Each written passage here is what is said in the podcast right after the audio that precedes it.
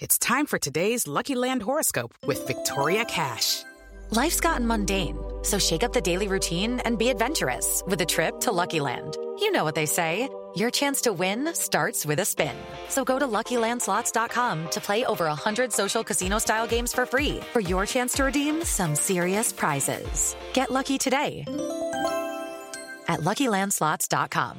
Available to players in the U.S., excluding Washington and Michigan. No purchase necessary. VGW Group. Void where prohibited by law. 18 plus. Terms and conditions apply.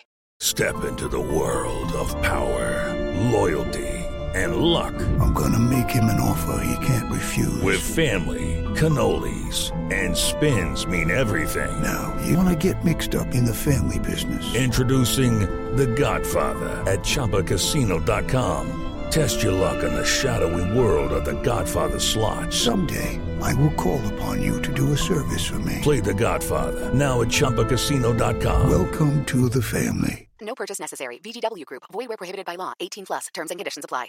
Hey guys, it is Ryan. I'm not sure if you know this about me, but I'm a bit of a fun fanatic when I can. I like to work, but I like fun too. It's a thing. And now the truth is out there. I can tell you about my favorite place to have fun. Chumba Casino. They have hundreds of social casino style games to choose from with new games released each week. You can play for free anytime, anywhere and each day brings a new chance to collect daily bonuses. So join me in the fun. Sign up now at ChumbaCasino.com. No purchase necessary. Group. Void prohibited by law. See terms and conditions. 18 plus. Hi everybody, it's Fowler here once again to tell you about Manscaped, but it's different this time. No, I'm not talking about freshly shaven balls. I'm talking about their new Weed Whacker. That's right. Manscaped have just released the Weed Whacker nose and ear hair trimmer in the UK. Take a look in the mirror and I guarantee you'll see those hairs sticking out of those holes. It's time to keep your ear and nose hair looking as nice as your clean shaven pubes. Now, I don't, well, as far as I'm aware, I don't have a problem with ear hair. I don't necessarily have a problem with nose hair either, but I do get them.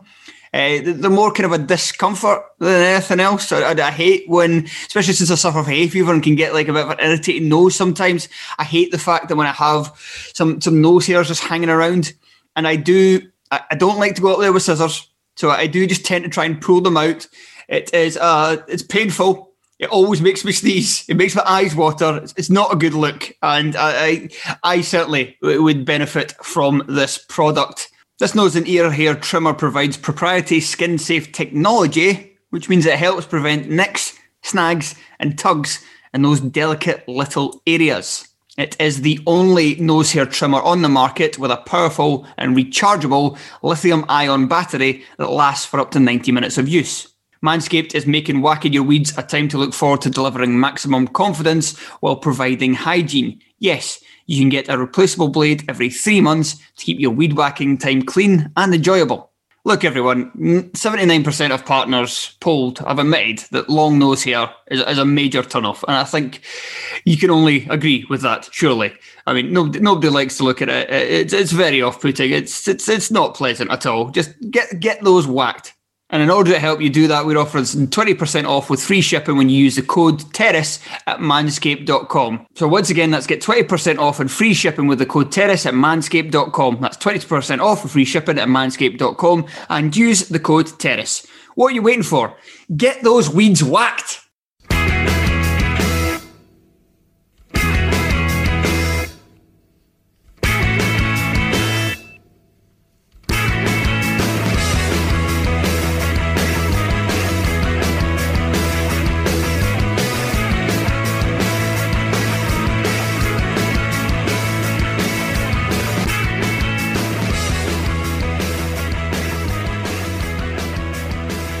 Good evening and welcome to the Terrace Scottish Football Podcast. My name is Craig Telfer, and this evening I am joined once again by my close associate, Mr. Sean McGuinness.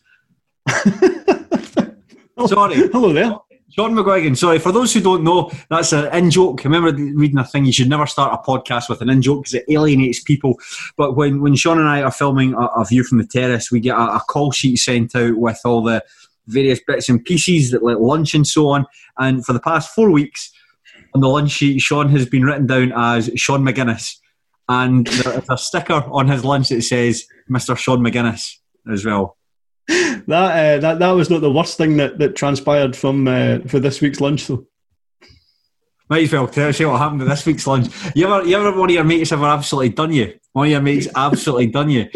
Well, the the, the, the lunch the, the lunch it was lasagna, and it was so so. It was fine. It's fine what it was, but it was just a, just a wee bit bland. It could have done with a bit more seasoning.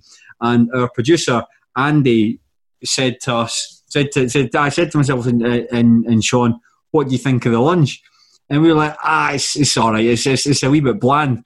And then you just hear this metallic clanking noise, and it was the woman who brings in the lunch. Uh, it was right, literally, literally right behind us. Uh, it was absolutely mortifying. I tried to carry on as if uh, nothing had happened, but but we knew. And, and, as soon as soon as I heard that the metallic clang, I knew I knew that was her. I knew that she'd returned to pick up the empties, and you and me were, were slagging off the lunch that she'd lovingly prepared and, and delivered to, to the to the studio. And my only hope was that for some reason the cameraman was, was maybe cleaning up, or, or the sound guy was, was maybe cleaning up for some reason. But no, no, it was it was it was absolutely her. Well, and, and I felt horrendous. We won't have to worry about our food never not being seasoned again because it's going to be seasoned with saliva next time. That's what you deserve for being cheeky. So I'm sure next time Sean and I are on a podcast together, you can hear more about our adventures uh, in that. But we're not here. We're not here to talk about lunch or, or food or revenge or vengeance. You know, or people feeling let down, ungratefulness. You know, a whole a whole gambit of emotions that, that people are feeling there. We are here to talk about lower league Scottish football. Yes, we are. Yes, we are. It's been another. It's been a, another uh, another fantastic week. There's been some. Uh, there's been some very very funny games. One in particular. I I, th- I don't know. I, I, don't know where you want to start. Where, where do you want to start? You know what, Sean? We'll start. We'll probably start with might you know what? We might as well start at the very top. We'll go to the top of the championship and we'll start at um, Dunfermline Athletic uh, beating Queen of the South three two. We're going to approach this podcast as we've done the previous one. Sean and I were on. We'll take two games from the championship, two games from League One, and two games from League Two. We'll talk about the games, talk a wee bit about the the narrative and how they fit in with the rest of the division, and uh, see if there's any conclusions we can draw after week three. But we'll start at East End Park where Dunfermline Athletic beat Queen of the South three 0 fair result? Uh, well, they, they, didn't win 3 0. I'm going, to, I'm going to say that again. We're going to start once again at East End Park where Dunfermline Athletic beat Queen of the South 3 2. Fair result? uh, yes, aye. The, the, Dunfermline's a strange team in that they are. So I probably expected them to, to start the season in, in terms of the, the squad that they'd assembled, in terms of the, the fixtures they had at the start of the season. I expected them to have between seven to nine points. I don't know if their performances have been as as good as I expected them to be. I think they they thoroughly deserve to be Inverness on the opening mm-hmm. day.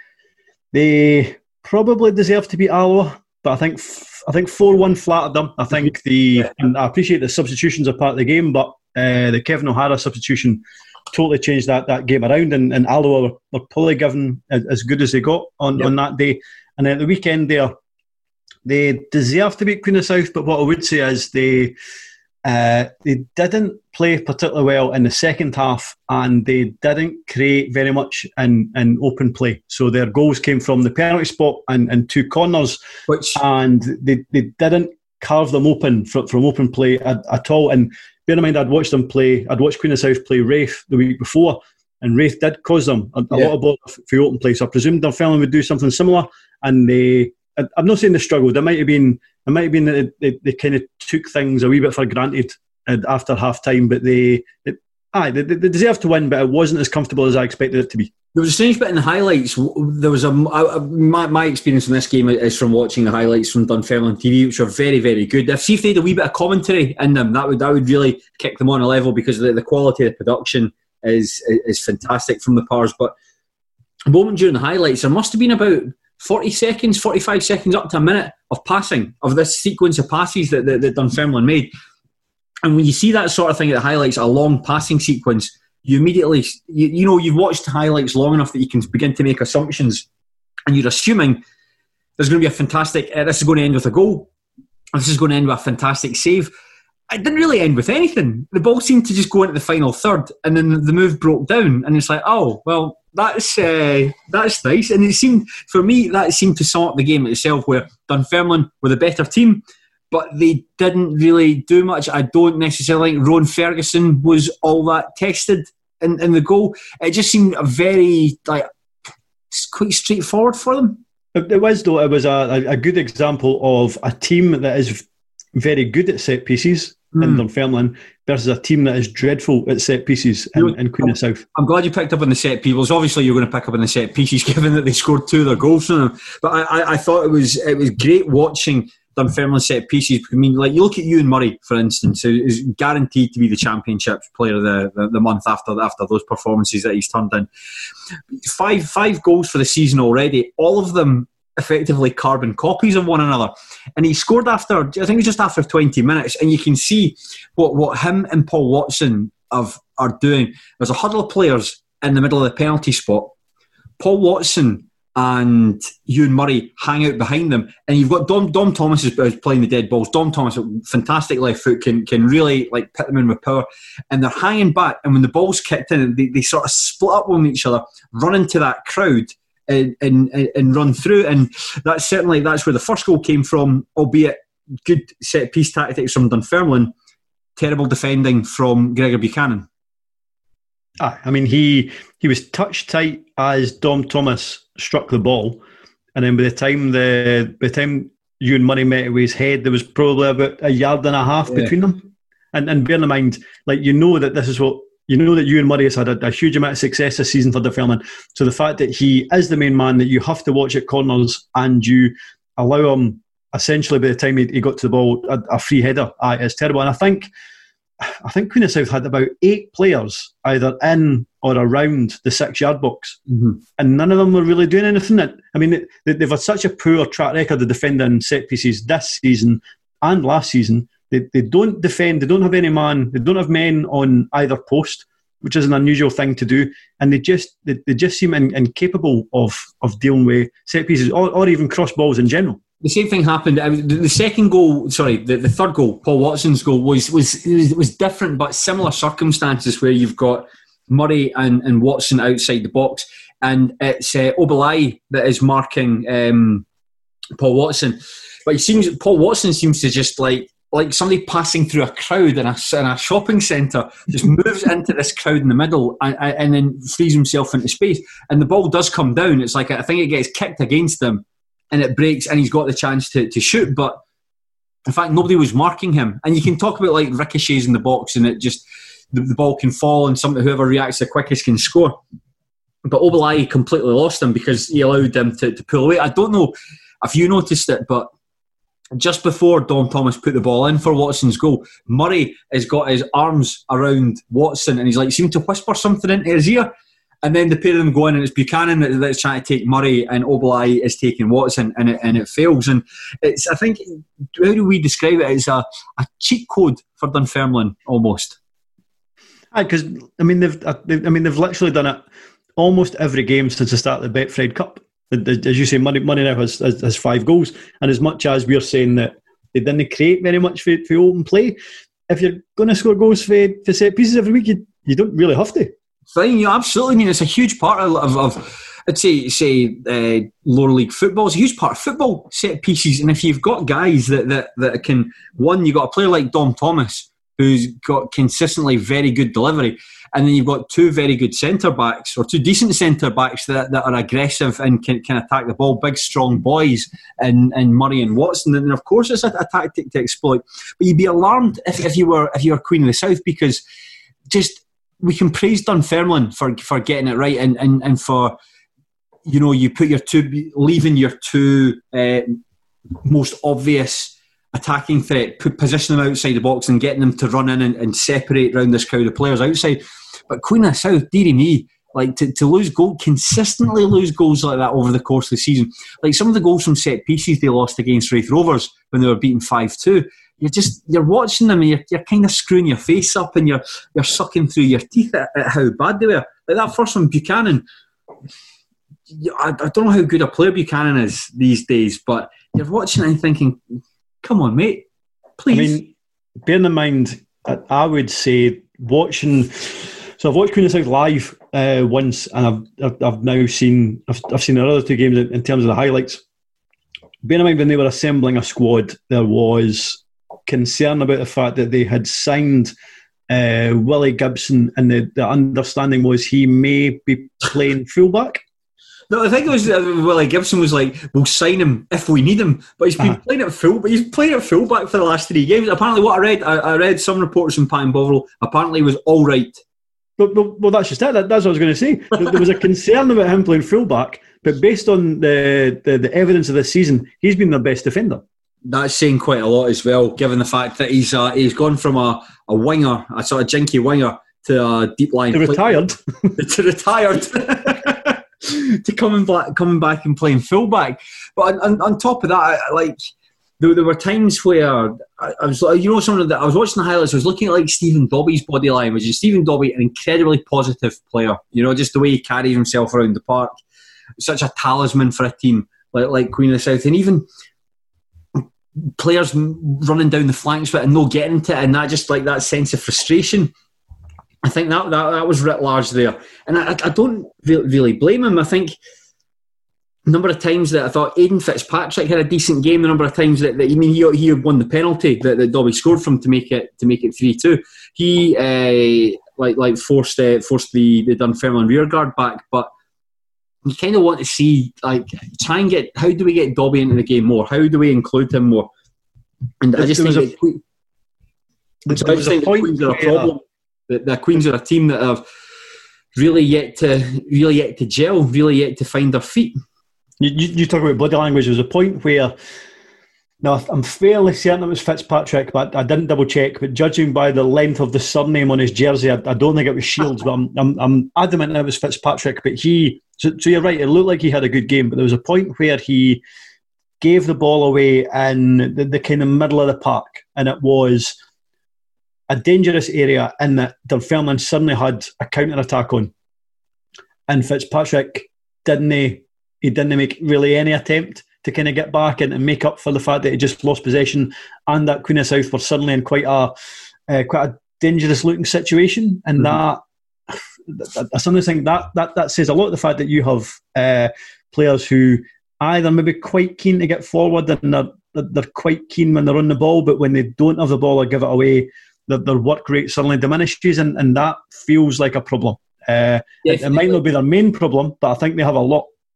I definitely, I would say, like for if, if you know, I, I don't know much about Aidan Fitzpatrick other than that, that he started at Thistle, went down to Norwich, and he, he's loan at Queens. But these are the sort of seasons that are big seasons for, for, for players like that because you don't, if you go down to and play in a Scottish player goes down to and plays academy football down in England, you don't want them to.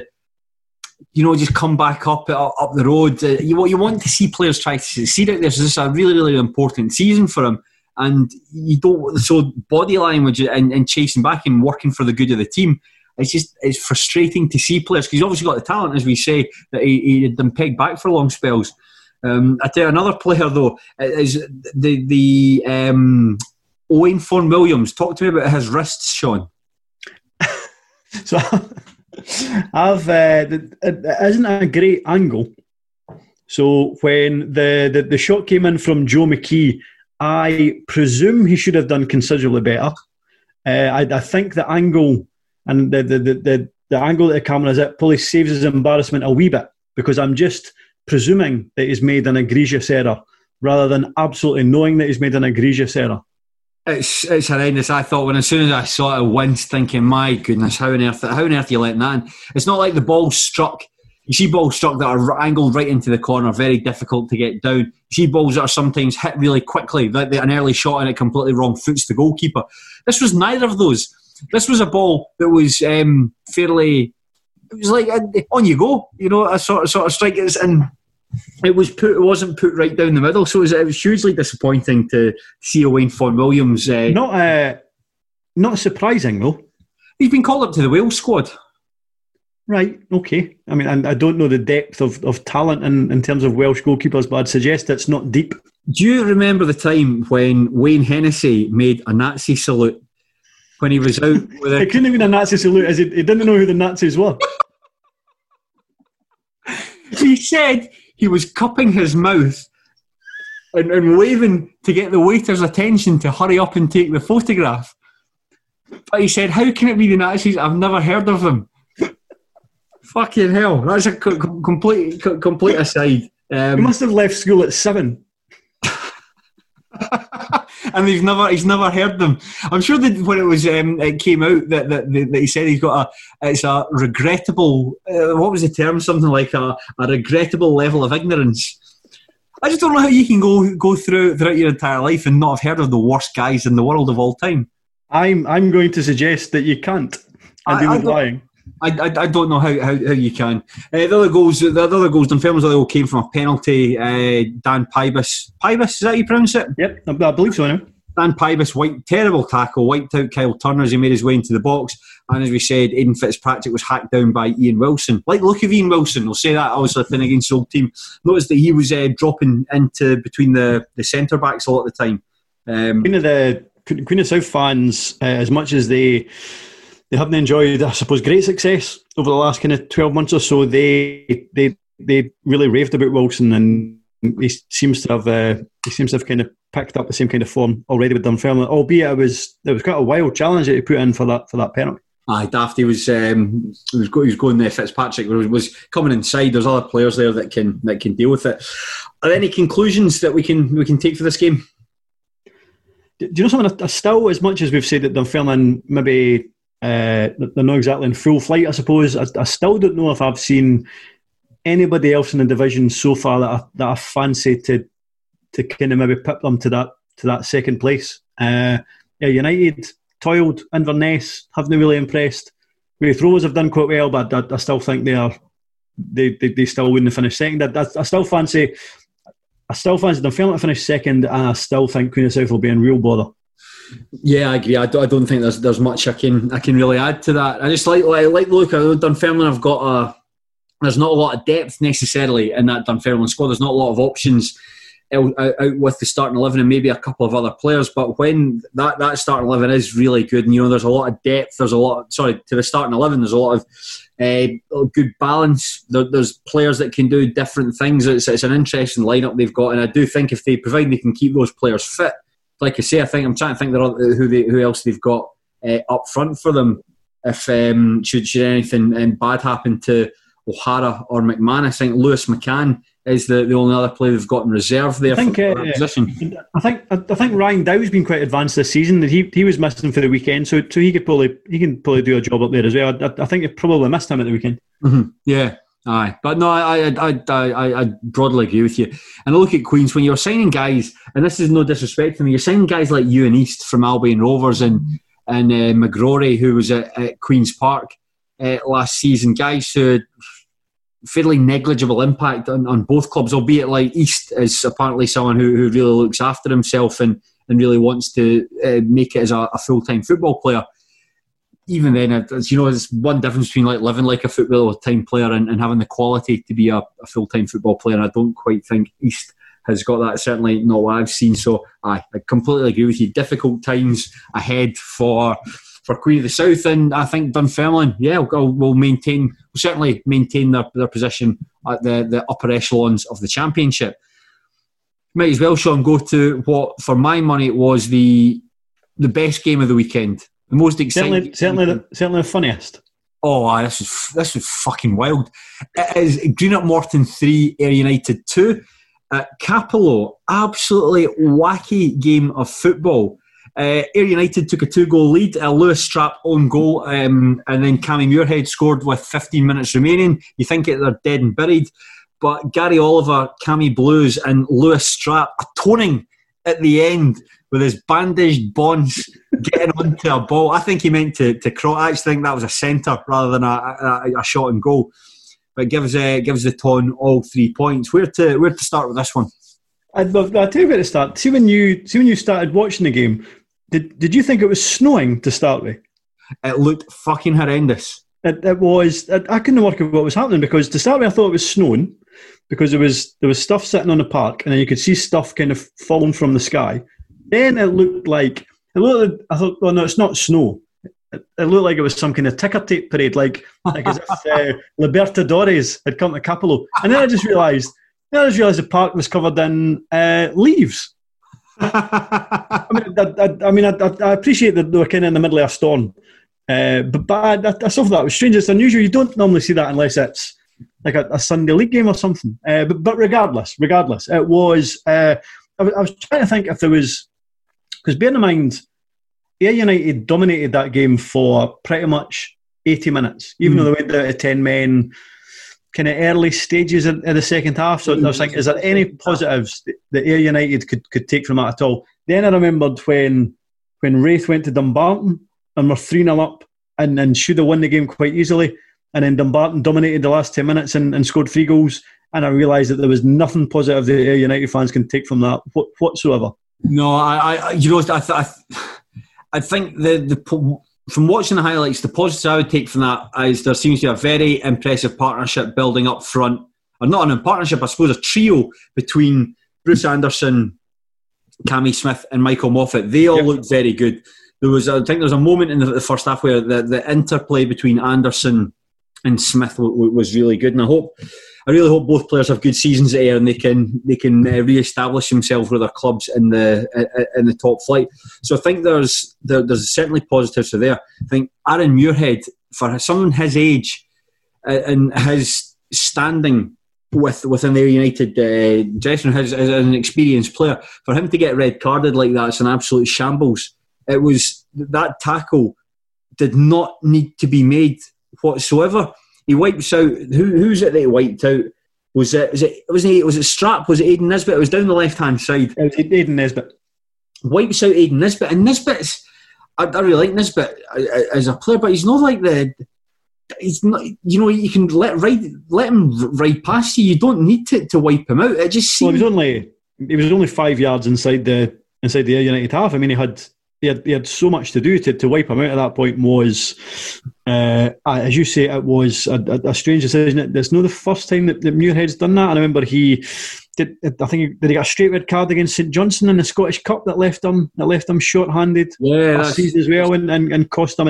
it's not the first time, and it's a different situation. But that, that's the second time they've had a, a straight red card this season. Luke, Luke McCowan got a a straight red in the first game, albeit it was I think it was about three minutes to go, so a, a totally different scenario. But I it was a did, did, it? I mean, did it cost them? I mean, they still they still control the game for about another twenty minutes or so. That's I, I was thinking that when when Cammy Smith scored and was good goal as well. He uh, Lewis Strapps sorry Lewis Strapp had uh, the ball whacked off him I think it might have been was it Anderson or, or Smith tried to play the ball into the box and it hit off him and, and went into the net from, from close range in the, the first half. But in the second half, uh, Smith scored a really a really good goal. Very very McCowan, well. McCowan done well in the build up. His, yeah. his first touch and his wee kind of slide rule pass through to, to Smith for his pretty good. Ah, just, just a great goal, great goal, great setup, great great finish. And at that point, you're thinking, well, you're two 0 up with 15 minutes to go. You've shown resilience. You've been in charge of the game. You wonder what on earth happened at, at that point. Um, I think Kerr. I, I, see the three players that you mentioned, Anderson and Moffat and Smith. I think Kerr took all three off. Yeah. To, to try and shore things up, which I suppose you, you understand. He's, he's thinking the fact that he's that they've went down to ten men, but the fact that they were controlling the game with those three guys on the park, it might have been one or two forward players too much to, to take off because those, those three guys were actually controlling possession. Yeah, well, what was interesting to note is that, that Michael Moffat and Bruce Anderson came off first at 1 0, and then it was at 2 each that Cammy Smith came off in place of uh, Mikey Miller.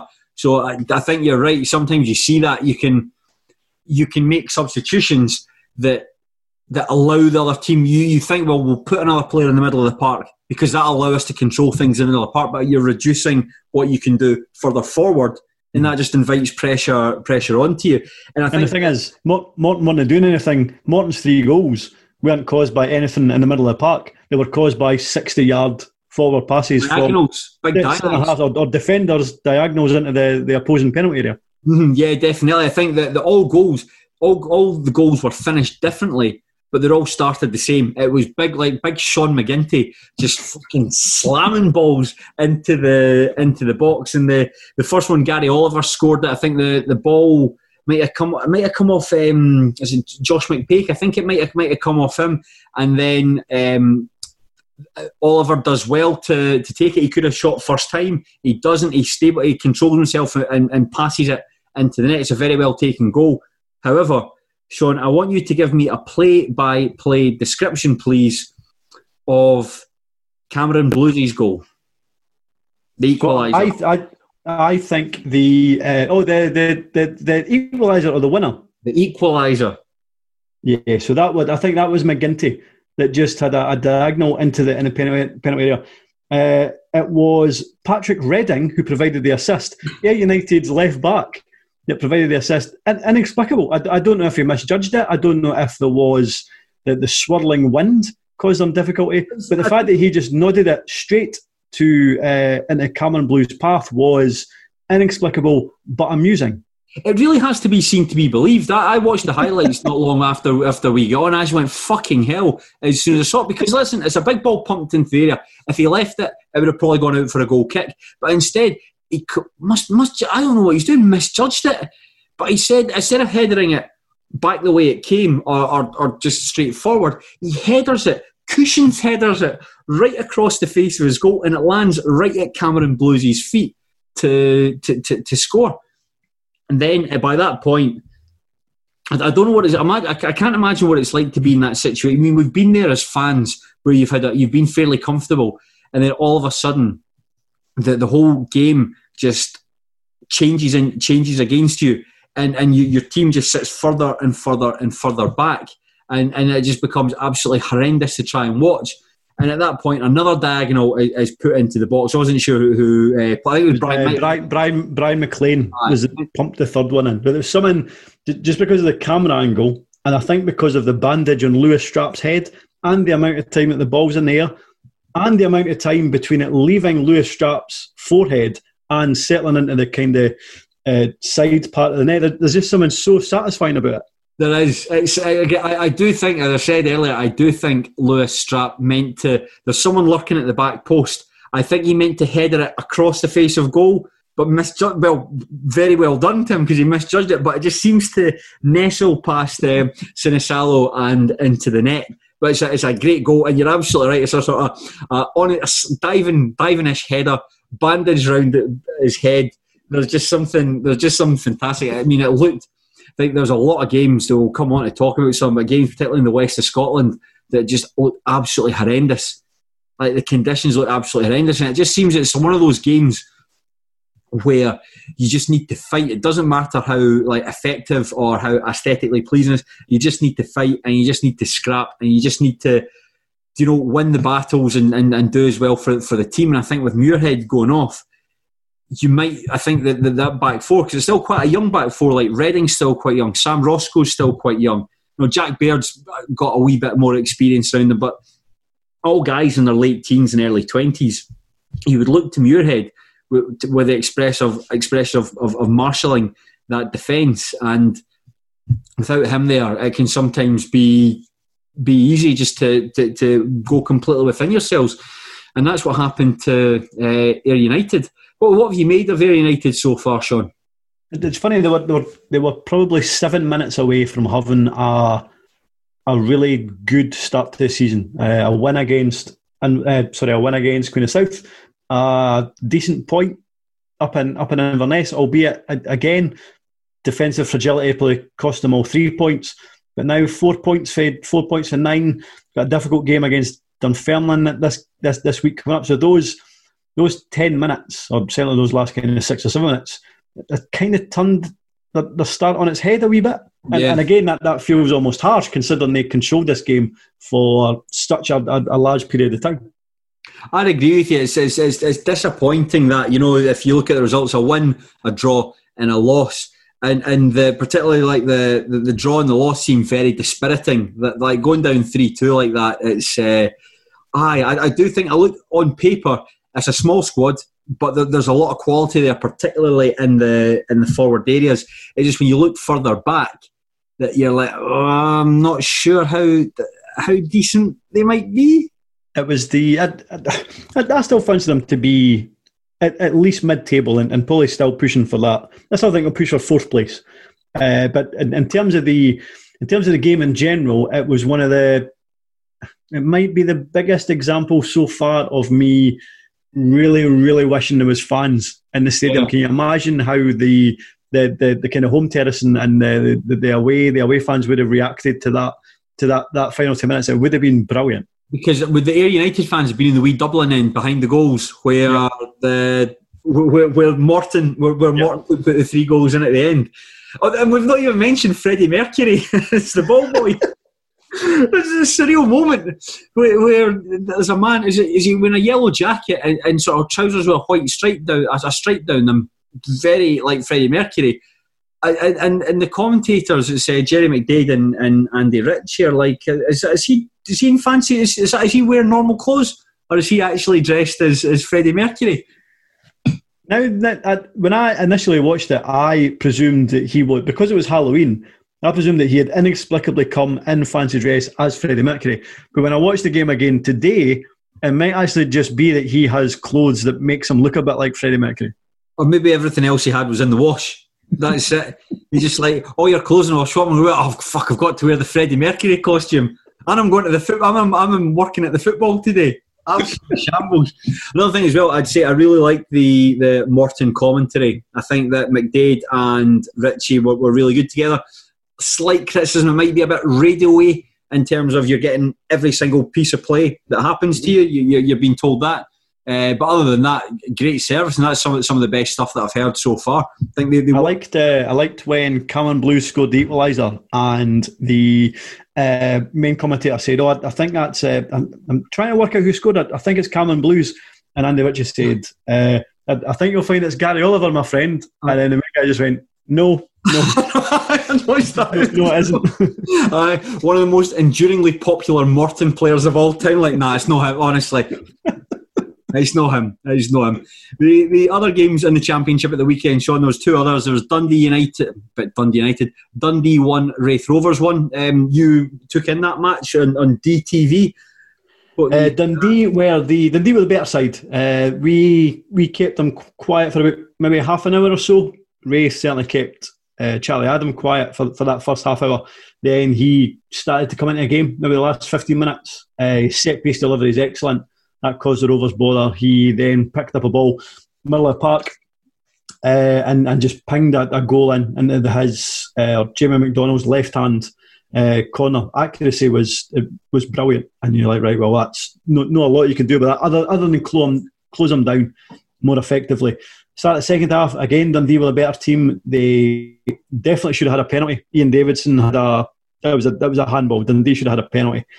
Then again, probably based on uh, McPake's substitutions.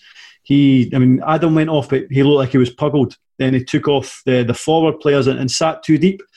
In the last get- 20 minutes, the Rovers.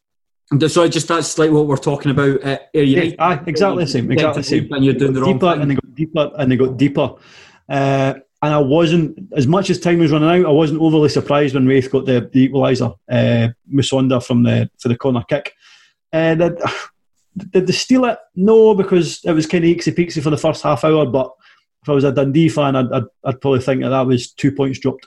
Yeah, definitely, definitely. It's uh, good to see Raith Rovers have maintained though their decent start to the season. Are you are you surprised by what you've seen so far for them? Uh, y- yes and no. So, well, based on based on the first four games, I, I looked at. it, I thought, right, home to Arbroath. Uh, Arbroath's a decent team. They, they proved that last season, and they've retained their squad. I'd like to think they'll get maybe a draw, and, and if they can sneak a win, then then great. And actually, they won, they won three 0 so I was surprised at that. I expected them to win at Queen of South because I, I wasn't impressed by anything they've done over the summer. I'd kind of written the Dundee game off, and I was kind of hoping that they'd, they'd manage three points for, for Morton. So I thought, right, if they can take six, seven points for the first four games, that's that's a success. So we've, we've kind of met that target a, a, a game sooner than expected. Uh, the fixtures get harder from from this Saturday on. The, the fixtures get a bit harder, so we'll, we'll kind of review things from from that point. Yeah, one of the teams you beat on the way. I've got to say, I'll start that again like I'm recording a TV show that somebody can edit it out. Fucking hell, no chance. No. One of the teams that you mentioned that you beat there on the opening day of the league season was Arbroath 3 0. They lost again. They've lost all three matches so far this season, going down 3 1 at Inverness Caley Thistle. Um, are- you surprised that they've had a difficult start? They, have played. I mean, they've played Raith Rovers, Heart of Midlothian, and Caley Thistle. Teams that certainly in Hearts and Caley, you would say top four. Raith Rovers, you imagine safe. They would be a, a safe team. Or, would would Arbroath and Raith Rovers see themselves as um, on a similar level in that division? I'm trying to I'm trying to think how our Arbroath would have thought that this season would have panned out. I I think they would have, uh, in in theory, said that they wanted. I, think outwardly they say, "Well, our aim is to stay up." Mm-hmm. I wonder if within the dressing room they maybe thought that they could do a, a bit better than that. Based on what I've seen so far, I think they'll be a mile away from kind of top four, maybe even top half. Uh, based on the first 20 minutes against Raith Rovers, they were the better team and they, they caused the Rovers a lot of bother. But as soon as they conceded that first goal, the heads really went down. Uh, they were probably unlucky against Hearts. And then for what I've seen on, on Saturday against Inverness, again, as soon as they conceded that first goal, it, it kind of felt like the, it kind of felt like a bit of a busted flush at, at that yeah. point. Because at that point there was Danny Mackay scored. That was just right after the interval. See, but you've yeah. got a whole a whole second half to play with, with the scores level. Uh, you, you, look through that team, and, and they are both teams like all the, those are really really good players. So I suppose for Arbroath, if you're going to kickstart the season, then Saturday is going to be the perfect time to do it because you're playing Queen of the South at home, and I think you would expect Arbroath to win that one. Ah, you would. Based on, so to be honest, I've seen both them uh, oh, for, for 90 minutes. Arbroath are better than Queen of the South. Uh, if whoever loses that is, is is probably struggling already, even though there's only only four games gone. Good. Well, I like our Arbroath, and I, I hope they hope they manage to stay up. We'll take a dander into the championship. Jeez, oh man, I have an absolute nightmare here. Sean, we will take a dander. I, I, I, keep thinking in my head, oh, don't worry, you can you can you can edit this stuff out, uh, but you can't. You can't. You're, you're stuck with it. You're stuck. It's like a like a scar almost. Every every fluff line is like a scar in this podcast. We will take a dander into League One and we'll talk about perhaps one of the the team that surprised a lot of people with their start to the season, and that is Dumbarton. Now, the, Dumbarton were playing on Tuesday night. They beat Clyde 1 0. I think we were hoping to talk about the that match. However, the, the highlights aren't available for that. So we'll talk about the, the, the game from Saturday where they beat Airdrieonians 2 0. But that's seven points out of a possible nine for the Suns, which I am astonished about. I didn't think that they'd have the wherewithal in them. And it's not just that, the teams they have beaten are all teams you would imagine would be around them this season. I, I, I was going to say I was I've, I've, been shocked by the start of the season, but that would suggest I've been kind of wandering around with my mouth open and unable to take events in. So, so shocked maybe not maybe not the right word. I, am surprised. I'm surprised at the start of the season. I suppose. I mean, you look at you look at their game in, in midweek against Clyde. So they only had they only had three outfield subs on the bench. So I think why I thought they'd struggle is they, they, they don't have they don't have a large squad at all. They've got a very small squad, and I I thought it was low on quality as well. And what they have done though is so they've they've retained the back four for last season, which is perfectly adequate for League One. So they've got they've still got Ryan McGeever, they've still got Morgan Neal centre halves, who are just two big lumps with massive craniums that will header everything away, mm-hmm. and that that's absolutely fine. Rico Quitongo at left back is, I mean, I mean, he's now starting to surprisingly look like he may go on to have a better career than Jai Quitongo. I mean, I mean, can, rocked up at Mr. Raymond McKinnon's Queen's Park. I mean, Rico Quitongo is now starting to kind of uh, fashion out a wee.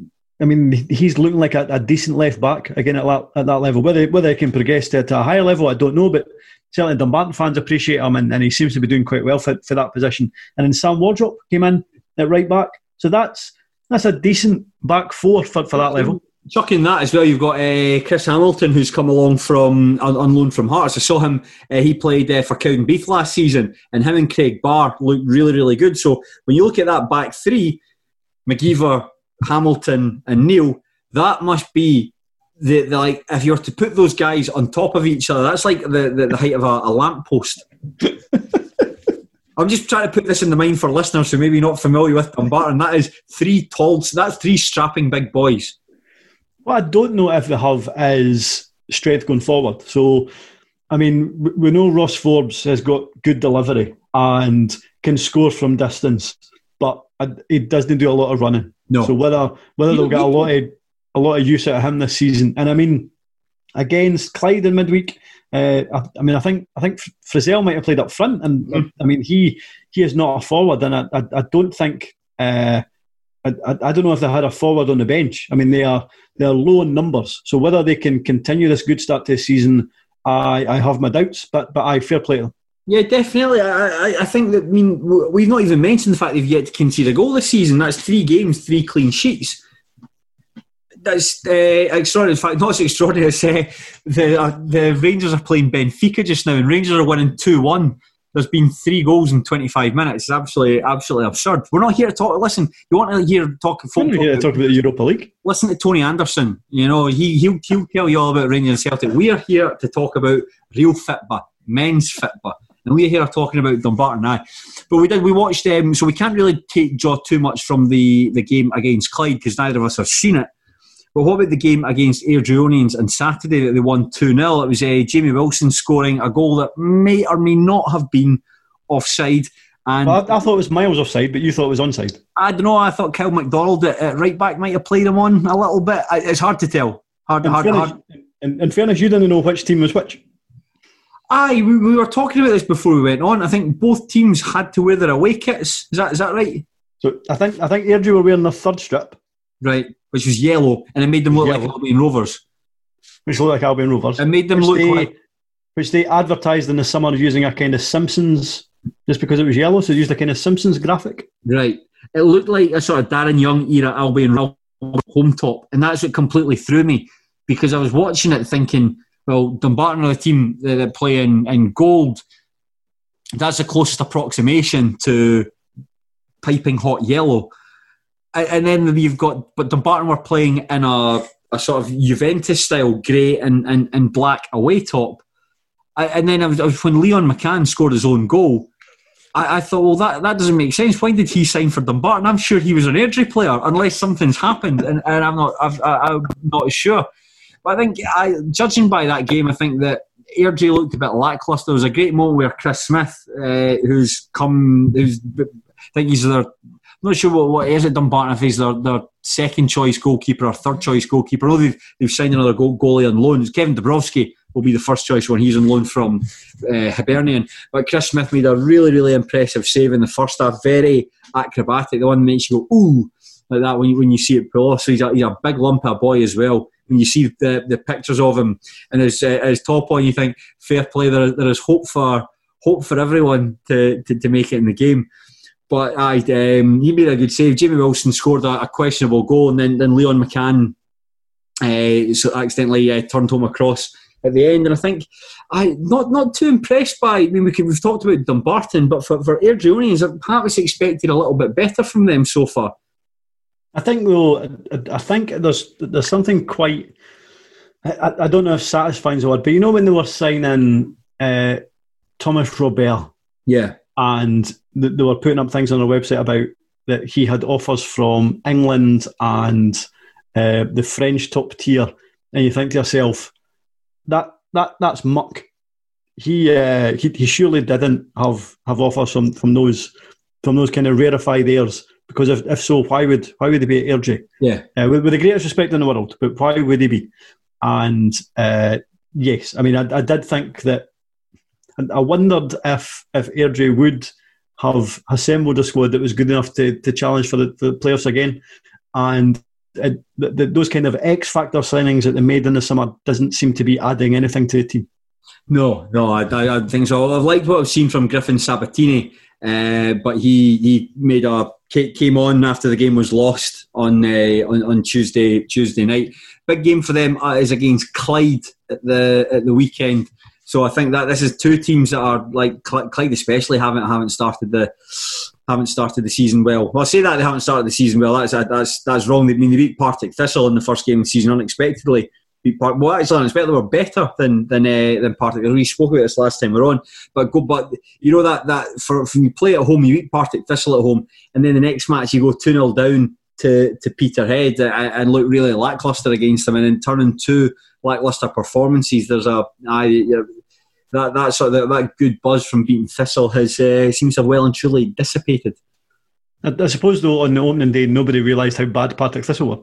Well, there you go. Then there you go. Maybe it's like like Partick Thistle will be like um, finding a, a Bulbasaur Pokemon card. Like everyone's got one. You know, there's just there's there's no um, exoticism about them. There's there's not. A, I, uh, I I was too old uh, for for Pokemon, but I still I still appreciate your uh, your, your description there. That's that's good. That's good. I actually read an article in Vice. It was about um, somebody was scammed I think it was like Logan Paul or something like that. So that's that's probably a good thing. But somebody was scammed scammed about uh, Pokemon cards. There's like very rare Pokemon cards are fetching like like uh, tens of thousands of dollars. But that's a discussion for another time. I don't tend to know too much about Pokemon. I didn't play it myself, and I found uh, people who did uh, suspicious in the extreme. Now we'll talk about a team, Sean, whose season doesn't look like it's. It looks like it could about to start fire, and this is Montrose who turned in, if it wasn't for uh, Greenock Morton's comeback against Ayr United, this would have perhaps been the performance of the weekend. Montrose beat Forfar Athletic 3 2 with Liam Callaghan. I was. I, I, so I was just with, with, Liam Callaghan scoring a stunning goal in the dying embers of the game to, to win the game for the for the Mo. I was just starting to worry about Montrose. Mm-hmm. Uh, they, they've always been as much as they've now proven themselves in, in League One for uh, two seasons running, it, you, it, it, still sometimes feels like they probably have maybe one of the lower budgets, and it still feels like they are an unfancied League One team, uh, which probably isn't fair. But the fact that they spent so long in the bottom tier, you still struggle to think of them as a team that could be challenging to get into the into the into the championship. And so, based on their, their first two results of the season, where they so they lost out against Falkirk maybe unluckily. Uh, they got a point against East Fife where they came back from a, a two goal deficit to, to, to finish up 2 2. But once they got it back to 2 all, that last half hour, East Fife should really have won that game. Uh, East Fife uh, really piled the pressure on, and Montrose were a wee bit lucky to, to get the point. However, based on this performance, they they dominated uh, against Forfar. They should really have won by more mm-hmm. than, than three goals to two. But the fact that they won it with a 93rd minute winner is probably a, a good thing, I would imagine, from Montrose point of view. Oh, definitely. It's a, a, a beating beating our, our, local rivals with, with, with guys like it's good to see Paul Watson scoring goals. You know, just like a big, honest as his day is long central midfielder, just like scoring with a header and scoring with a tatty poker when the ball uh, him inside, inside the, the, the, penalty area. I, I, I know what you mean when you, when you when you look at Montrose you look at the like the squad in terms of strengthening the squad. Very little. There was very little cosmetic work done to to that Montrose team. It was more or less you're you're going into the season with the same group of players. I think there's a couple that, that came in mostly on loan, like Harry Cochrane being the, the best example, and, and Harry Cochrane being announced with perhaps the best signing video of the, the season. Brilliant. The, the deal or no deal, Noel Edmonds opens up the box and it's Harry Cochrane's name written on it. And everyone inside the studio goes off their head.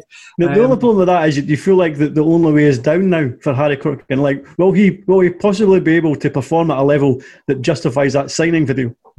That's that's the thing. Is, is if you go to you drop down if you're playing for Heart Midlothian and you drop down into the Championship for Dunfermline Athletic, you expect right, okay, a good run of games here at a competitive level, getting back up to, to where Hearts are looking. But now the fact that he has gone on loan to one level below, at part time level as well, you, you you wonder what the I'd like to know the thinking behind it. And if he was to go on loan, why didn't he go on loan to say like a full time team or a more a team who perhaps were, were looking to win the title? Like like like a Falkirk or a Partick Thistle. You know something he might have been different kind of player, but like a replacement for Declan Glass at, um, Partick Thistle. You know he went on loan from Dundee United, uh, got a really really bad injury. He's out for a number of months.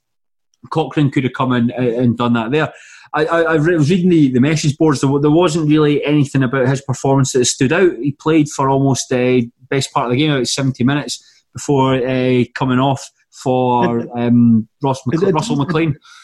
It's actually interesting that you that you mentioned Falkirk though, because if there's one thing that, that Falkirk potentially lack in the middle of the park, it, it might be legs. Mm-hmm. I mean, sometimes they have uh, so like Gary Miller was in there, for mm-hmm. example, on Saturday, a guy who's kind of who's kind of getting on a bit. So, so maybe they do need legs in there. So as you say, they, it might have been a, a, good fit for, for Falkirk, and you wonder if you wonder if this is a, a, a move that is is going to do him the world of good. I, I, I, don't know. I suppose it I suppose it allows them to, to train with Hearts a, a, good part of the week as well, and then maybe train him Montrose once a week or, or something. So Hearts still keep a, a close look at them. I, I, I don't know.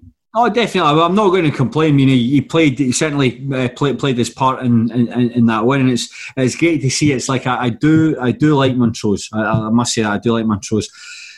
I just seem to like like a lot of clubs. I mean, I'm trying to think the clubs. I, mean, I won't go into them, but there's only a handful of clubs that, that when they lose, it's like ha, that's uh, that's smashing news. Delighted, delighted with that. What about uh, so we've we've kind of I say we've touched on Montrose. We've talked about Harry Cochrane and say that this is this is the result that could kickstart the could kickstart the season because the next game, Peterhead at home, is the next game. You'd imagine that you'd look at the the Blue Toon as a perfect opportunity to build on that win and try and motor on your way up the table and consolidate your position. What about Forfar Athletic though, Sean?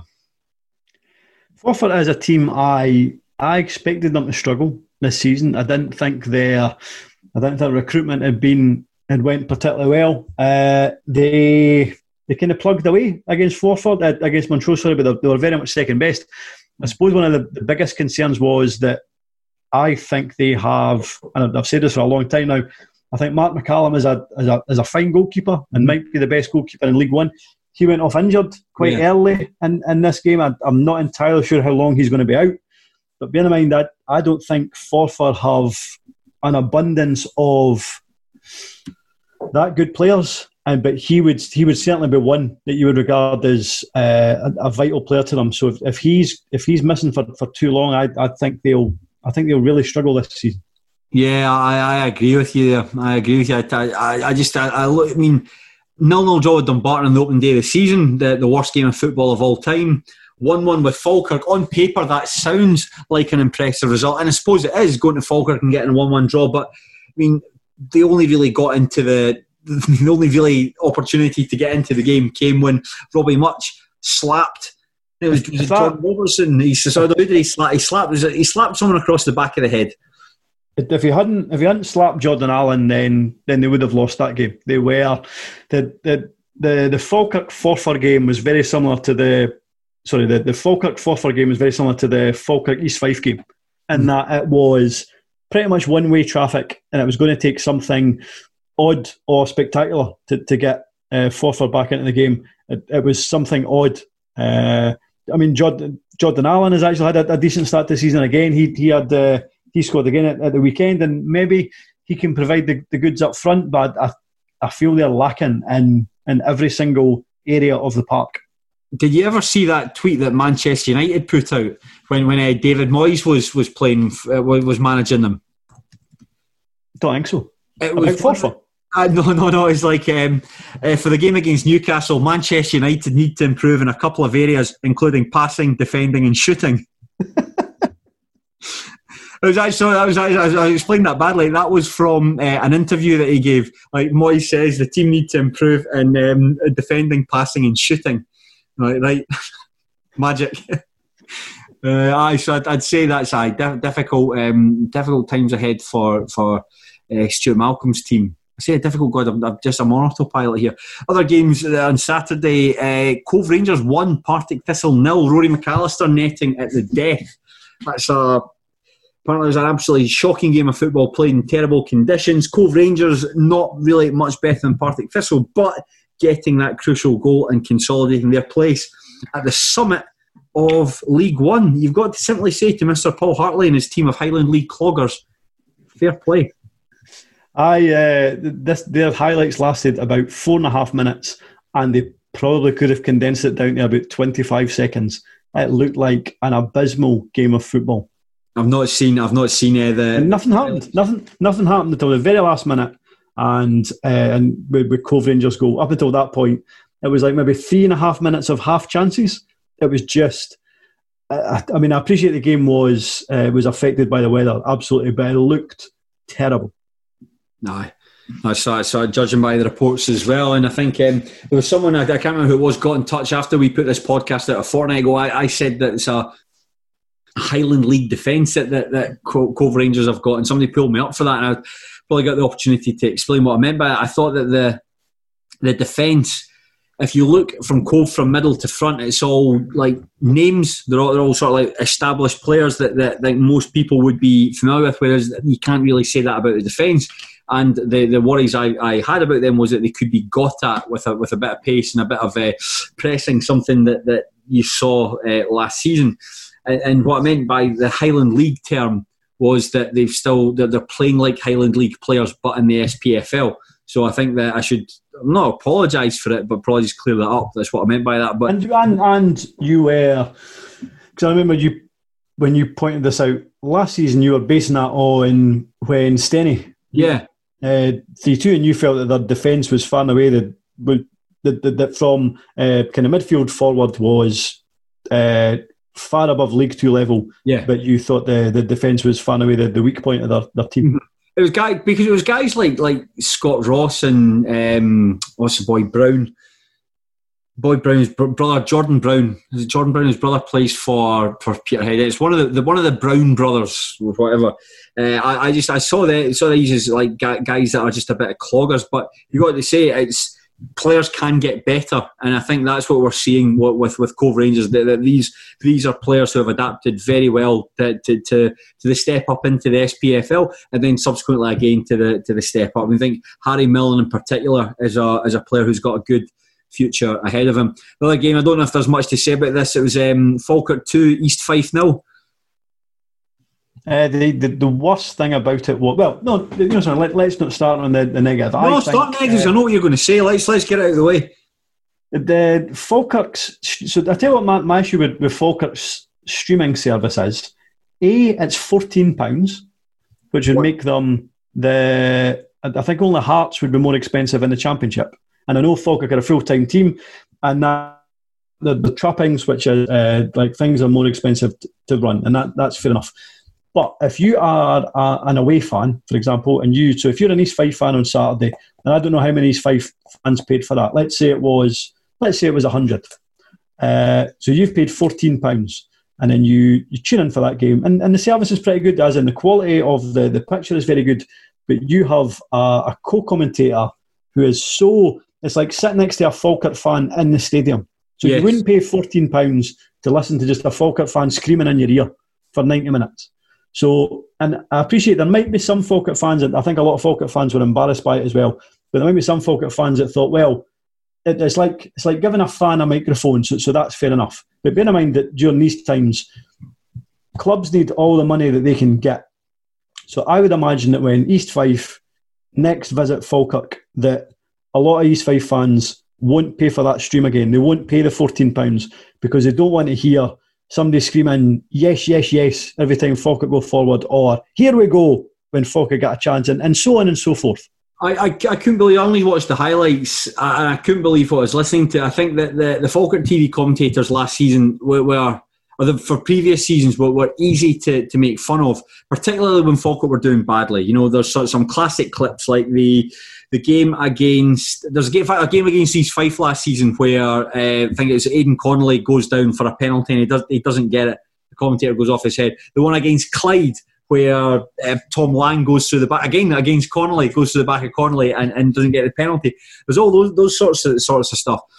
But at least there, there's a bit of humour to be found there. The, the, the, this current crop of commentators, I found that even Falk, sorry, even when Falkirk were doing well, even Falkirk are playing well, the previous commentators, I didn't find them to be obnoxious. I thought like easy to make fun of, but passionate. That's that's what they were passionate. And and in terms of play by play, what is going on, good at that.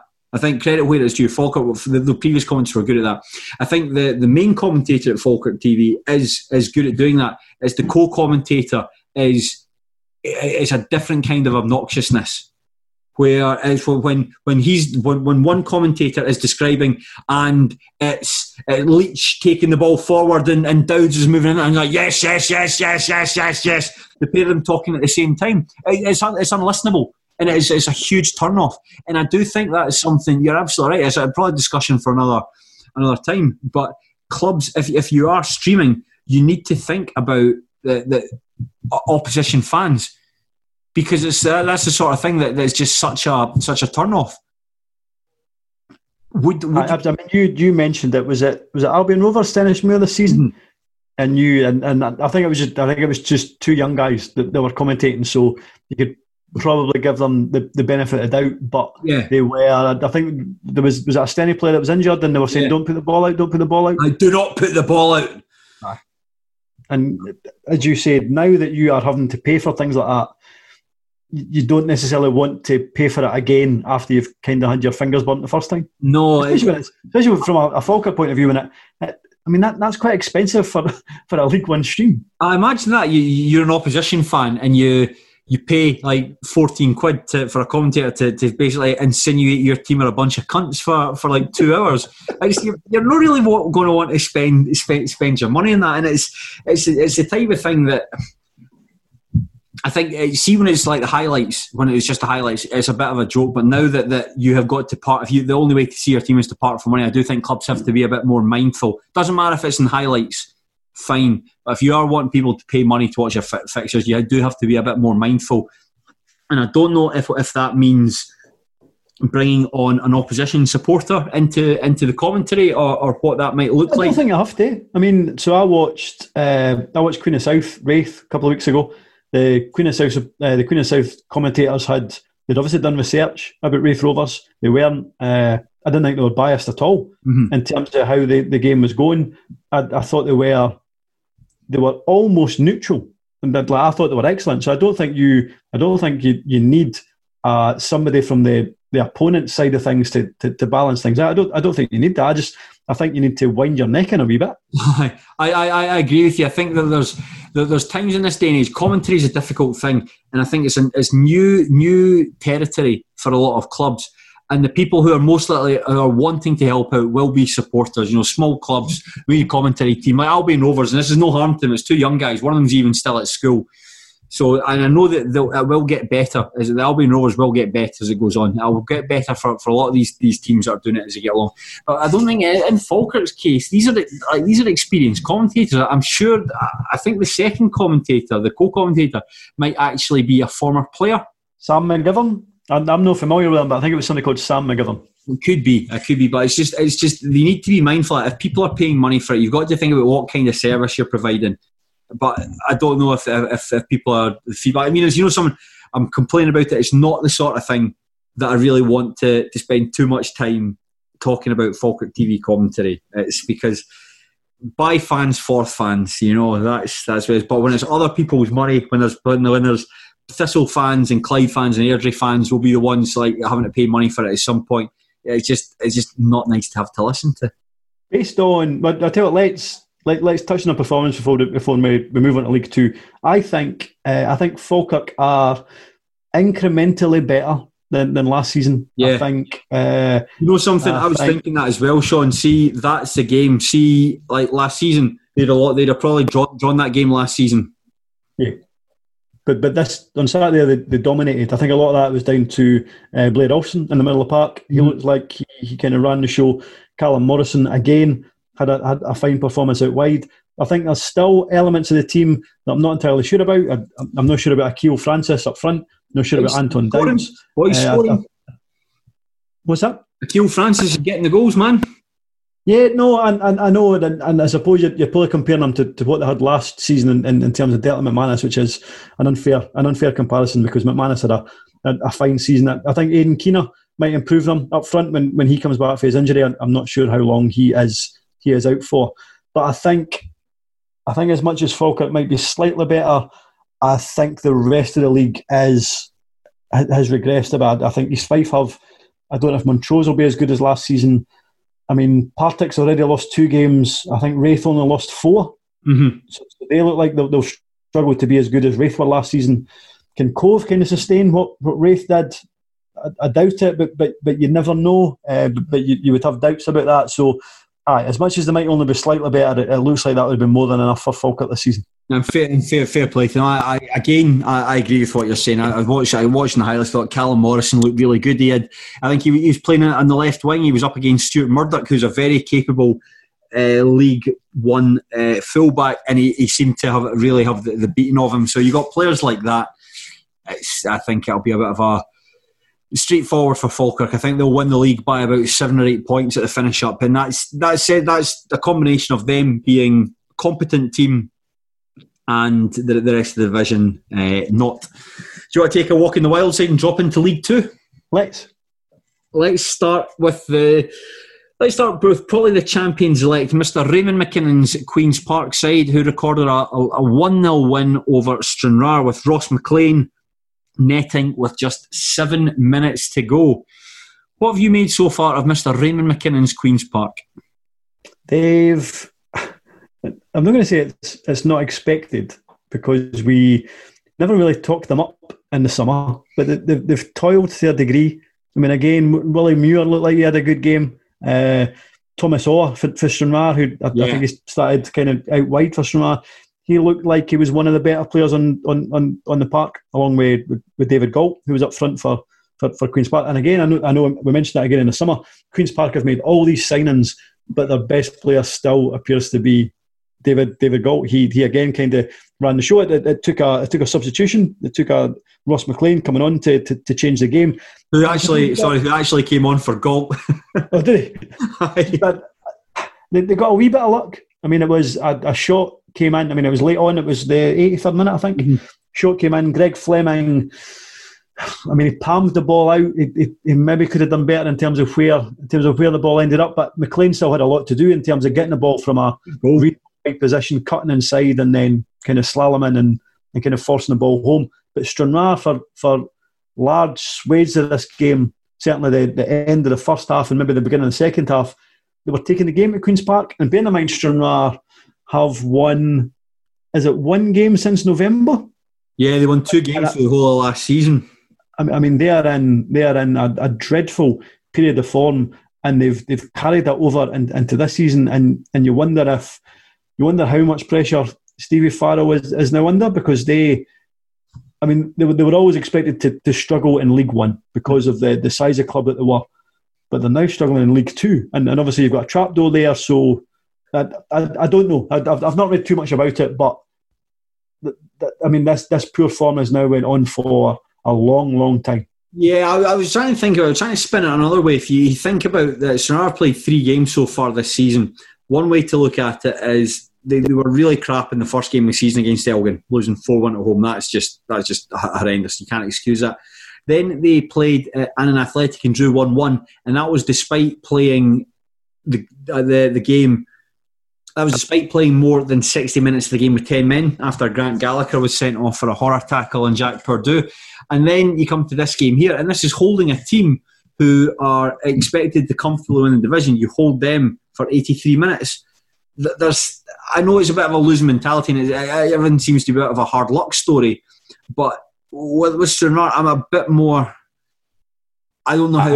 I, I, suppose it's easy for me to say looking in and try to make excuses, but if you've watched them all, all like for the last like two years, and it's just been like losing, you've had nothing to cheer, then that's that's thoroughly uh, thoroughly depressing. I don't I mean, based, based on what we've seen this season from the the other teams that are in the kind of bottom three positions alongside them. So Albion Rovers look like they are, and I know we're going to come to them, but Albion Rovers look like they are a disaster.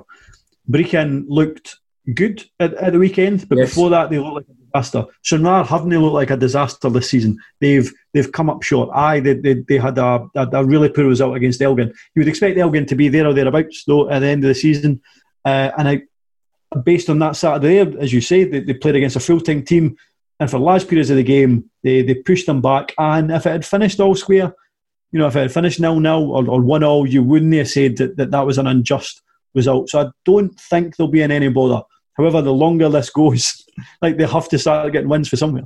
Yeah, definitely. I looked through the team, and I, I like the, the, the, the, I like a lot of the business that, that, that Stevie Farrell did. I mean, we've spoken about. I don't want to go too in depth because we're probably going to be repeating ourselves. But like Kieran Miller coming in from Airdrie, I think in terms of ball winning midfielders in the lower leagues, he is certainly one of the best. A great player to just sit in front of defence and screen and take the ball off opposition and, and give it to better players. And then I kind of look at guys like like Andy Stirling, good, but he's had his injury problems in the past. Daryl Duffy, good player, but he's he's coming on a wee bit. Sean Burns has been a decent player, didn't have a really good success, didn't have a successful time at all at, at, at Forfar Athletic, and especially at Stenhousemuir. One of the worst individual performances I saw last season was 3 0 against Cove Rangers. He was culpable for two of the three goals. And Thomas Orr's coming from BSC Glasgow. And I think in this match, to bring it back to the match against Queen's Park, I think if Orr had shown a wee bit more finesse in front of goal, because there was two occasions. There was one that he got played one on one um, with Willie Muir, and a great save by the goalkeeper. But you yeah. think you expect a, a wee bit better from the striker, and there was a bit in the second half where Orr had the ball down the left wing and came in, and he just completely fluffed his cross. Like he just hit it, and it all, I mean, it went from a pro- really promising attack to Muir just sticking his hands up and and, and grabbing a, a cross. So in, in that regard, I I don't know about changing. I'm quite, I quite like Stevie Farrell and I like the cut of his jib, but like changing the match with changing the manager, I suppose that's what you do in these situations, isn't it? If the team's not winning, you change you change the manager. Aye, but then quite often in these situations that potentially makes things worse. I mean, I I suspect that Stranraer must be wanting with must be wanting with a very limited budget. I mean, remember we we we suspected that Stranraer would be going down a similar route a while back. Remember they had the the kind of fire sale, yeah, when they had kind of money worries, and then they, they released a lot of players in January, and we thought they might have reached not necessarily the bottom end of, of League Two, but we thought they would have been in big trouble b- before now. Mm-hmm. Uh, actually, he probably done a pretty good job at that point in, in keeping their heads above water then. But I, it, it, it kind of feels like he's, he's been fighting a losing battle. And I mean, Sherman always used to say that they uh, they had a good squad because they, they had a good bookkeeper. presumably, presumably that bookkeeper left, uh, and they've been paying the price ever since. But but aye, they're a, I suppose they're a shadow of the team that they had four or five years ago. I think you've got to you've got to give a bit of credit to Queens Park for this. I think Queens Park will be in the situation this season. I think it would be the same thing for a lot of full time teams when they when they drop down when, when full time teams are playing in, in League Two. You're damned if you do, you're damned if you don't. It's if Queens Park win games it'll be well, well they're expected to win games. What, what, what do you want from them? And I think that like what we were saying about the, the, the conditions at the, the Morton game, the conditions here were absolutely horrendous. And it's sometimes it's not about being a full time team or or who's who's like technically the better players. It's obviously going to be Queens Park. It's just all about like just digging in and just fighting for it. And I think you saw that from the reaction at, at Ross McLean's goal the whole team went off their head for it, and I suppose that's good. It's, still, I, I, would say, for Queens Park in their defence, like you say what you like about Mister Raymond McKinnon, you can say what you like about a bunch of like the, the fact that it's a bunch of guys who are effectively wouldn't get a full time gig anywhere else coming down to playing League Two. It's still a new team that are being put together, and I, I, I hundred, I'm hundred percent sure that there'll come a time in the next couple of weeks they will take about four or five goals off someone. They're going to absolutely blow someone away. I'm 100% sure about that. Craig Slater came into the, the, the team. He, he's not he's not played much. I don't think he's played at all this season. This was his first start of the season. He came in, played really, really well. Simon Murray's yet to feature. When he's fitting up to speed, you imagine if he get the service, what you think he should get for guys like Galt and McLean and Tongo and Robson, all these guys that, that are playing at fullback, Mikey Doyle that, that he he could easily get about about twenty goals this season. So I think it's I've said it before, but Queens Park all this season is about just getting out of the division. I think for, for Queens Park, and however that's achieved, if it's through beautifully florid football and sticking seven goals a game past teams, or whether it's going down to Stranraer, winning one 0 through a late goal. You know, you, you still. Pro- a, a championship's a championship's a championship. You know, you don't get like extra extra medals for it being aesthetically wonderful. It just you go up, and this is you know, someone we're putting the Queens Park Queens Park are putting the building blocks in place for the season ahead, and this is these are the games that, that where it where it starts. And you're right. I mean, I, I was down there a few times when, when the Rovers were in League One, and and they were at the top of the division, and, and Stranraer were toiling. The Rovers never had the Rovers never had an easy game down there. I mean, they lost at the start of last season. Then uh, did, did we have to go back down there? I can't actually. Oh, we did uh, went down there and, and, drew. So, so Raith's record down there is terrible, and is, as you say, it's it's a difficult place to go. And I, I know that's such a cliche, but it is. It's a it's a bit of a glue pot a, a park, and particularly when conditions were as bad as they were on, on Saturday, the fact that the Spiders were, were able to go there and, and take three points, it's it might be a better result than than I probably gave them credit for at the time.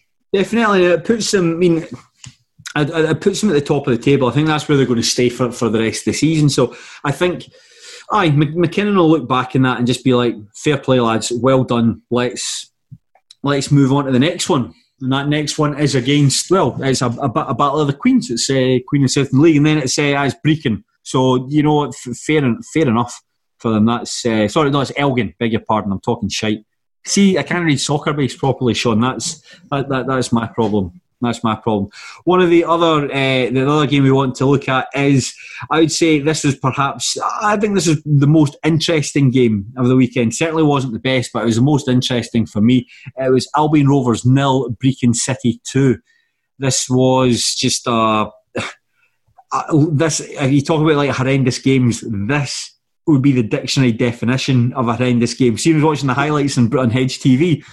The park seemed the, the, the pitch seemed to get worse the longer the highlights went on. It started off looking quite ropey, and then it became more and more and more and more like a cut up and, looking like a uh, some sort of a horrendous paddy field as it went on. However, full credit goes to Brechin City for pulling the win. Two fantastic goals. I have to say, both, both goals were excellent. One from Lula Macavara and the other one uh, from Matty Todd. Uh, um, either side of half time secured the win for uh, City. It looks like they made the right decision to bin off uh, Mark Wilson through last week. Aye, I mean, I mean, I mean, I mean, is that is that is that purely what you think? What you put it down to? I mean, is, is it just that they were playing a, a similarly, potentially even a worse team than themselves for the first time this season? I mean, see what I hadn't really what I hadn't really noticed when we were. I was talking about Brechin City uh, earlier this season, and I was talking about what a young team they had. The, mm-hmm. the fact that their team was full of teenagers. The Albion Rovers team on Saturday, they're, they're back four. So uh, Finn Eckerpont, left back, 19. Yeah. Uh, dang, it was Joshua Burke, centre half, 18. Uh, Paul Allen, centre half, 20. Uh, Sean Fagan, I think, was right back, 20. I mean, and they had in front of them, there was other teenagers playing in front of that back four. So if I mean, we touched on how young Brechin's team was, and that probably yeah. wouldn't be good enough. Albion Rovers are in the exact same boat. Yeah, we did that. In fact, I'm sure uh, last time you and I were on, we went through the, the, the teams and we, we compared them in terms of in terms of ages. So I, I think it's you you would have gone into that game thinking. I wonder what I wonder what, what Peyton did. Peyton would have only had one training session with them on the the Thursday. And Gerry McCabe, who's a very well travelled coach, I think he's certainly been assistant manager at a number of places. I'm not sure if he managed. Was he in charge of Dumbarton at one point, Gerry McCabe? Possibly. He could have been pre- pressing, pressing a buzzer. But I, I, you don't know what, if what you know. So I think too much can be put on managerial team talks. It all just comes down to win, and it goes back to what we were saying earlier there about it's just about fighting the battles and trying to win from us for the highlights that, that I saw, and the highlights don't really give an indication of the game. I thought that that Matty Aitken up front for Albion Rovers looked as though he was trying to do his best and bully defenders. Didn't didn't necessarily come off a lot of the time. As you as you've already mentioned, though, he he's, he's a kind of he's, he's a willing trier, mm-hmm. and he's got talent, but he's not a goal scorer. No, no, and that's uh, that's the problem, especially when you're coming up against like the we mentioned the two goals, like like uh, Vora's goal. It's Gregor Johnson. I think he drops his shoulder to take it past that an Albion over striker and plays like this 50 yard ball into the channel.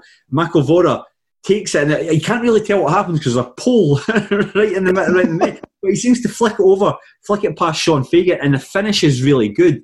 I think he just hits it as hard and as high as possible from about. It looks like it, it looks like it bobbles, because when I was watching the highlights, I was like, right, so so this is just bobbled. So presumably he's not going to control the shot very well. But it almost felt like the bobble aided them. But it was there was a the way he kind of guided it, uh, kind of curled it uh, past the keeper and into the kind of top right hand corner. That was a brilliant finish. Ah, and I thought beat better by Matty Todd, who picked up the ball in the middle, of, got past the ball in the middle of the park, took it was right, then cut, cut him back inside in his left, hit the thing from 25 yards, and it just absolutely rocketed into the net. Uh, you know something? I think they're the kind of goals that see for, for the team. Like like you talk about like what, what the type of goals you concede or the type of goals you score. If it's a really like what am I trying to say here? If you see something like say say you are say you're playing in a game and it's a really important game and you're chasing a lead and the other team scores like it's like a, a rocket like a 30 yard shot that goes in and suddenly it's like well it's not going to be our day because the type of goal that is scored. I think wonder what the, the effect would be for like for like um, for Todd and for McElvora and for the rest of the team that are seeing these like absolutely stunning goals going in. What that must do like to, to, to lift the team's spirits. I know that we're talking about Queens Park earlier. A goal's a goal's a goal. Doesn't matter if it's scored for 40 yards, if it's scored for like a tap in the heads or someone's earth for one yard. I think that, that th- those type of goals are the ones that just raise everyone. I would love. I reckon that that Brechin uh, training this week will be absolutely like like buzzing. Can't wait to get it going. And conversely, I wonder what it's like at Albion Rovers. You know, both teams would have looked at that match on Saturday, thinking uh, this is a must-win game. We need to win this. We need to win this, and this is the thing that kickstarts the season. This is just puts that wee bit of daylight, that wee bit of distance between us and the bottom of the table. And the fact that it's Brechin City, and I'm, you know something I will, I'm, I'm delighted that it's Brechin because they've been given an absolute fucking kicking for for, for weeks now. I've been Years. guilty of it. Years. Years. Three years, but particularly, I think that Brechin are held up as the club that is everything wrong with the SPFL. This this old boys closed shop that, that no, no one, all these ambitious and progressive clubs are looking to make inroads into, but they can't because the teams like stuffy old Brechin don't want them there. The fact that that, that Brechin are, are that people who have even been to Brechin, people couldn't even point you to Brechin on a map would be, I don't like Brechin City because because of what happened last season and the fact that the season finished and it stopped like uh, Kelty or Brora having the opportunity to come up, and that sucks. That sucks. That is not all down to Brechin City. Don't they, they might be the emblem for it, but but don't don't go blaming them. So I'm very very pleased uh, for, for for Brechin, and I hope that. I hope that does lead on to, to, to better things for them. But if, if that's Brechin, what about what about the Rovers? What happens next? Uh, they they're going to be there or thereabouts all season, aren't they? I mean, they. I mean, I know you. I know you said that the the, the highlights don't necessarily tell the the kind of story of the game, and, and, and you're right in that it was it was Brechin's highlights. So so they so they may be partisan, I suppose, at Hedge TV, but based on those five minutes or whatever it was, Brechin looked like they could have won by more. And I think I think why that's particularly surprising is that based on what we'd seen previously, I mean, those Edinburgh Brechin highlights. I, I mean, Edinburgh scored five. They could have had they could have had double figures. I mean, it was as inept a performance I've seen at that level potentially ever. And the fact that they could turn it around with, within a fortnight and look like the dominant force against Albion Rovers. I mean, I'd, I'd, I'd essentially written Brechin off almost on the back of that performance against Edinburgh because they were so poor. I, you know, so I'm, I'm looking looking at their next fixtures. Uh, they're, they're at home to Stirling Albion, and this is Stirling Albion are, are, are quite a quite a handy team. You know, they beat Annan at the weekend. Then it's the big one. I'm sure there was uh, another Twitter account that were saying this match should be televised. Brechin City versus Kelty Hearts. All of Scotland is interested to see how that one pans out. Imagine sticking that in the telly. Imagine how many people would, would, would be would, would want to watch it. Fucking Nine. hell. nine, nine people. But that's what and I've said it before. That this is I, I hope Brechin, I hope Brechin can do so. They probably won't because Kelty Hearts are a right good side. But I do hope that that, that Brechin do something like that and don't be the emblem. But I do agree with you. It's going to be these clubs. It's going to be a long, hard season for both clubs. And I think it's just get those little highs that come, those, those little victories. Do your best to, to, to, to build on them. Do your best to build on them and, and just try and uh, get that bit of momentum that can move you away from the foot of the table. But you're right in terms of what you say about the squads, both very similar in terms of a handful, probably about two or three experienced players in each team, and the rest of it's all fleshed out by these teenagers who are probably might not be good enough. Anyway, we'll take a look around the other, the other games. Um, Edinburgh City beat Elgin City 1 0. Battle of the Black and Whites, Battle of the Cities. I mean, I, I, I did wonder if maybe Elgin could challenge Queen's Park this season, but no, I, I, I don't think they're going to have it in them. But I, I, think again they'll probably play, uh, they'll probably play the bridesmaid and, and end up second. Aye, I, I, I'm, I'm not, not, not, not, not sure. Not sure. I don't, I don't really fancy Edinburgh this season. I think they'll, I think they'll be about fourth or fifth this season. Don't know why. I can't put my finger on it. Stirling Albion one Annan Athletic nil. Uh, I think it was Andy Ryan that got the goal in that game. Fair play. I think that's a, that, I think that is. I know that sounds ridiculous, but I, I thought that was one of the more surprising signings of the summer. I thought Andy that, Ryan. I thought Ryan can play at a higher level, and I, I think he'll I think he'll score a lot in League Two this season. Hundred percent, hundred percent. I agree with you. I think that if you're, you, you know, if you're a player who's going from full time football down to part time, you would say it's you would drop down like a step to like he was to go to like an Arbroath Alloa, for instance, but all the way down to to to, to Sonny Albion. I don't know what the personal circumstances are uh, or how much how much money he's on there, but I think he'll be he'll be a really important sign, and I do think that him and. Uh, Declan Byrne up front, who, who had left Albion Rovers to, to join Stirling Albion and so I do think they've got the makings of a good partnership.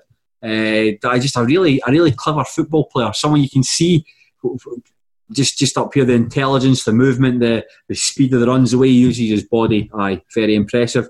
And last of all, it was a uh, Cowdenbeath one, Stenhousemuir one. You uh, did you watch all of this game on YouTube? Yes, I did. Uh, Cowdenbeath Blue Brazil TV put it up on, on YouTube free of charge, which was fair enough. Uh, it was it was free. It was the first time they've done it. I think to begin with, it was it wasn't an easy watch because the camera was the camera wasn't pulled back enough to get a sense of the match. So it zoomed quite in a bit. So if you imagine in a game between Stenhousemuir and Cowdenbeath at Central Park in a shite uh, weather conditions, the ball's just going to be lumped from back to front. So the camera was constantly jerking out, and it was actually really difficult to watch. However, the second half went on, the camera was a lot wider and the movements were a lot smoother.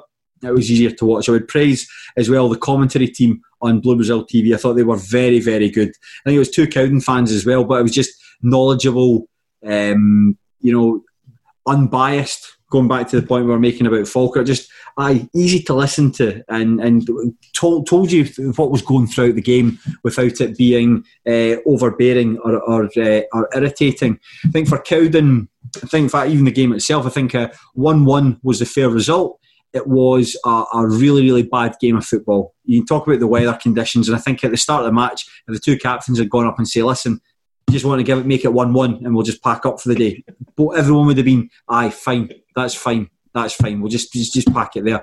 Uh, Cowdenbeath scored um, towards the mid, mid early doors in the second half.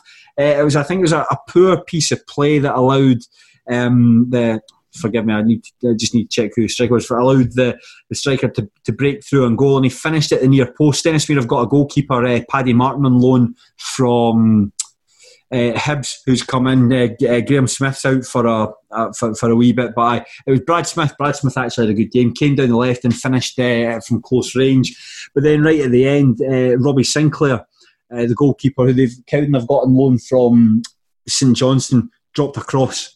Simple as that. He dropped a cross, and a guy, uh, some guy called Cammy Graham, who plays for Stenhousemuir, apparently I'd never heard of him.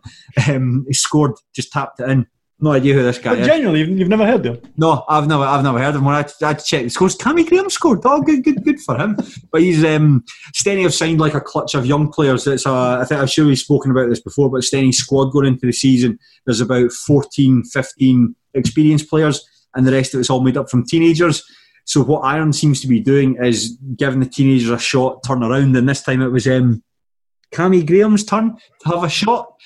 Uh, so I he took, took his chance because we've got guys what? that have come on: Josh Grigor, Chris McQueen, Paul Brown, Jack Hodge, all these guys that are uh, that, that, are all the stars. Oh, all the stars. What I would say though is there's a guy, Stenny, I've got on loan from Hibernian, a guy called Callum Yates at left back. I don't know if I spoke about him the last time, but I think he is one early days. So hold my hands and say that one of the best left backs I've ever seen at the Warriors. Crikey! So that's, that is that is a bold statement. That's a bold statement, but he's just he's tough. He gets stuck in. He's really good at going forward. The number of times he's up against Graham Taylor, and Graham Taylor's a pretty handy uh, right winger.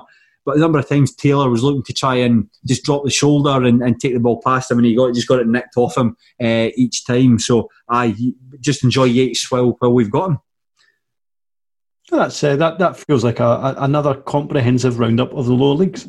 Do you know what, Sean? I mean, that's. I think I said this to Fowler when we were filming on Wednesday. I think I said that to Fowler. We need someone to steady the ship. We need someone to keep us in line because otherwise we just we just end up talking for for, for ages. We try to keep it six games because six games is just something nice, and you can you know five minutes in this game, five minutes in this, like a nice thirty-five minute podcast. Two and a half minutes. We've touched on everyone. Aye, two and a half minutes on the start of the end for a wee bit of a chat, then five minutes on each game. Nice, nice and simple. But no, no, no, not when, not when big, big man McGuinness and uh, and, and Craig Gordon Telfer are involved. Nah, no, that's not the way we work. Far too much to say for ourselves. I think that's it. We can go and crack, crack on. Watch the rest of this Rangers game. They're beating uh, Benfica three one. Are they? Yeah, man. It's, it looks like it's been a quite an interesting game, but like I say, uh, you can hear that from people who actually give a goddamn about uh, big teams in the Europa League. You won't find that here. We are jobbers talking about jobbers, and that's the way it will stay. Probably, probably forever. I'd imagine so. Can't imagine. Imagine, imagine Stenhousemuir got into Europe. They'd be terrible. I, uh, you know something. I, you know when Fowler's maybe like asking round, like and saying anybody available to like on a Monday to, to, to talk about a Premiership game. Sometimes I think to myself, maybe, maybe I'll put my name forward. And I think, what's the point? He's not interested. I've done it before, and he's like, "Nah." He just goes. He just goes with the usual suspects. uh, I said, "Listen, I'll I'll watch. I'll go and Wyscout. I'll watch Livingston. You know, I, I can watch. I'll give you my opinion on um, Julian Serrano. Or, you know? I, I, I, I could watch Michael O'Halloran. Yeah, he plays for. He used to play for Rangers. I've heard of That's him. right. Yeah. There you go. See, sign me up, coach. Put, put me in, coach. I'm ready. Uh, but maybe, maybe, maybe, not just now, Sean. So we will stick. Yeah, I'll see you next time. Whoever Raith Rovers are playing, turn up TKKFC or whatever. I don't, I don't know. I don't know. Some of these names, I don't know. Anyway, listen. Thank you very much, Sean. Uh, and thank you. Uh, and thank you to all the listeners. Remember, uh, I think this is, this is going out free. Uh, it should be. Uh, and so, yeah, just if you if you like what you've heard and you want a wee bit more, subscribe to the Patreon buttons. You could buy a cup of coffee for the amount of money you could. Oh, I don't care. I don't care. I'm, I'm, I'm, I'm done. Uh, thank you very much. Take care. Goodbye.